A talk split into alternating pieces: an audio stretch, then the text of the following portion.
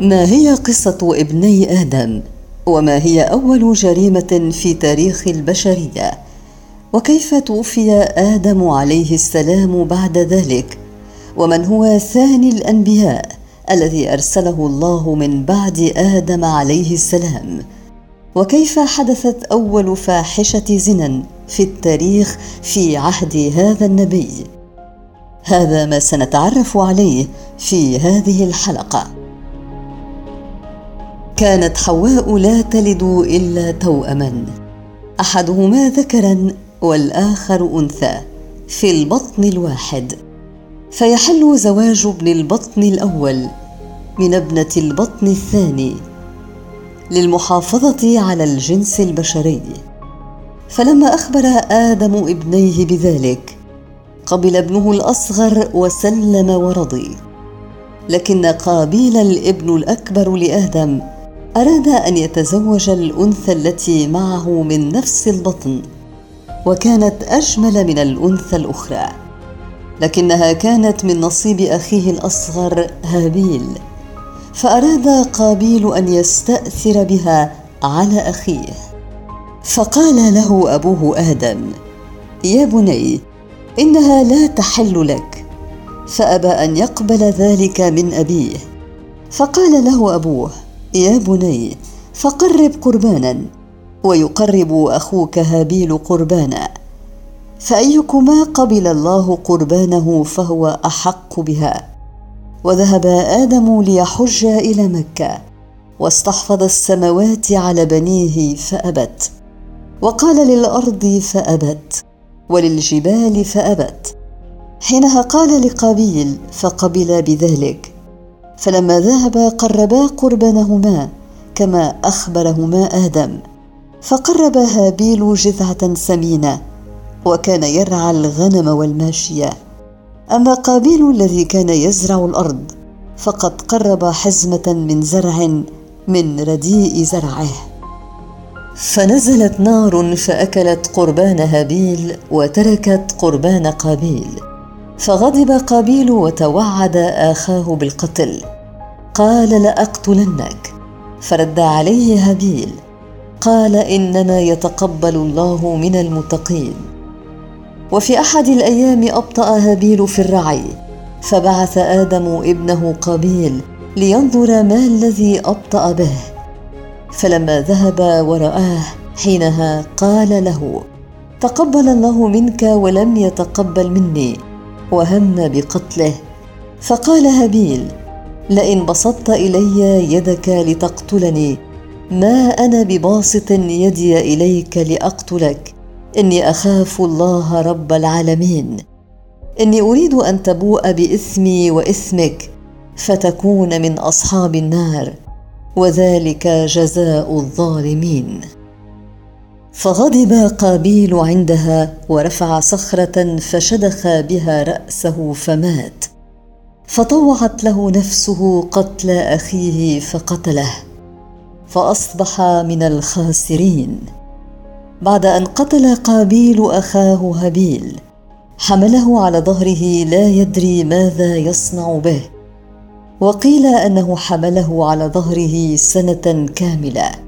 ولم يزل كذلك حتى بعث الله غرابا كما قال تعالى فبعث الله غرابا يبحث في الأرض ليريه كيف يواري سوءة أخيه وكانا غرابين قتل أحدهما الغراب الآخر فبعد أن قتله حفر له في الأرض ودفنه وواراه.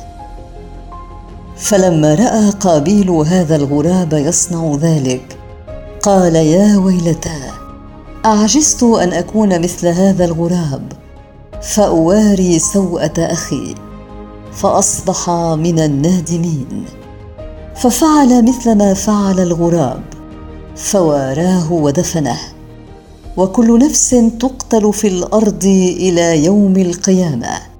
فإن قابيل يتحمل شيئا من وزرها كما قال رسول الله صلى الله عليه وسلم لا تقتل نفس ظلما إلا كان على ابن آدم الأول أي قابيل كفل من دمها لأنه كان أول من سن القتل. بعد أن قتل قابيل أخاه هابيل حزن آدم وحواء على ابنهما البار حزنا شديدا. فرزقهما الله بولد صالح آخر أسموه شيث. ومعنى هذا الاسم هبة الله أو أعطية الله أو البديل. تعويضا لهما وجبرا لقلبيهما. وقد كان بارا بوالديه كثيرا كأخيه هابيل. وذكر أن حواء أنجبت لآدم أربعين ولدا لصلبه من ذكر وأنثى في عشرين بطنا. وكان الولد منهم يتزوج أي أنثى شاء إلا توأمته التي تولد معه فإنها لا تحل له. وذلك أنه لم يكن يومئذ نساء إلا أخواتهم وأمهم حواء. ثم انتشر الناس بعد ذلك وكثروا وامتدوا في الأرض ونموا. كما قال الله تعالى يا أيها الناس اتقوا ربكم الذي خلقكم من نفس واحدة وخلق منها زوجها وبث منهما رجالا كثيرا ونساء. وقد ذكر أن آدم عليه السلام لم يمت حتى رأى من ذريته. من أولاده وأولاد أولاده. أربعمائة ألف نسمه بعد مدة من الزمن علم آدم عليه السلام بقرب وفاته. فعهد إلى ابنه شيث وعلمه ساعات الليل والنهار. وعلمه عبادات تلك الساعات. وأعلمه بوقوع الطوفان بعد ذلك. ونقل ما كان لديه من علم إلى ابنه شيث ليتولى أمر قومه من بعده. عن أبي بن كعب قال إن آدم لما حضره الموت قال لبنيه أي بني إني أشتهي من ثمار الجنة. قال فذهبوا يطلبون له. فاستقبلتهم الملائكة ومعهم أكفانه وحانوطه ومعهم الفؤوس والمساحي والمكاتل. فقالوا لهم يا بني آدم ما تريدون وما تطلبون؟ قالوا أبونا مريض واشتهى من ثمار الجنة. فقالوا لهم ارجعوا فقد قضى أبوكم. فلما رأت حواء الملائكة عرفتهم فلاذت بادم فقال إليك عني فخلي بيني وبين ملائكه ربي عز وجل. فقبضوه وغسلوه وكفنوه وحنطوه وحفروا له ولحدوه وصلوا عليه ثم أدخلوه قبره فوضعوه في قبره ثم حثوا عليه ثم قالوا يا بني آدم هذه سنتكم.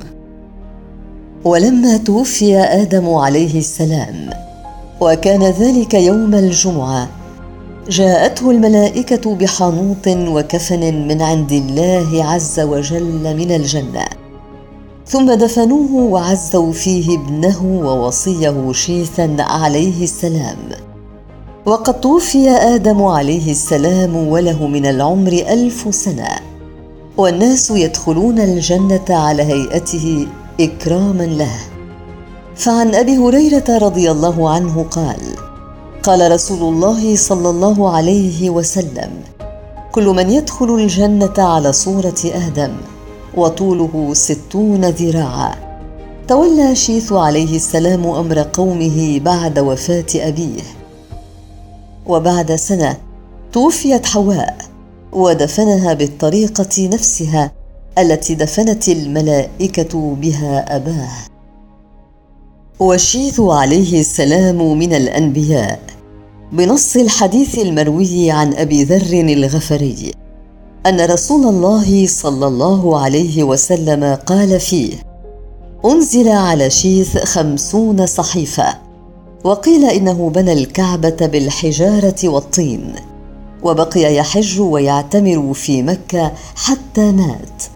ويقال إن انتساب بني آدم اليوم كلها تنتهي إلى شيث عليه السلام وسائر أولاد آدم غيره انقرضوا وبادوا. كان شيث بن آدم عليهما السلام قد منع قومه من الاختلاط بقوم أخيه قابيل فقد سكن هو وقومه في الجبال. اما قابيل وقومه فقد سكنوا السهول إلا أن أحد الرجال تسلل وخالف أوامر سيده فنزل وراى النساء وجمالهن ورأى ما عليه القوم من لهو وملاهي فرجع وأخبر عددا من رجال قومه فنزلوا معه وخالفوا أمر نبيهم فافتتنوا بالنساء وفتنت النساء بهم. ووقعت بينهم الفاحشة. فكانت أول حادثة زنا في تاريخ البشرية. بعد مدة من الزمان حانت وفاة شيث عليه السلام وأوصى إلى ابنه أنوش ليقوم بالأمر من بعده. فقام بالأمر من بعده ثم بعده ولده قيناء. ثم من بعده ابنه مهلاييل. ومن بعده ولده يرد.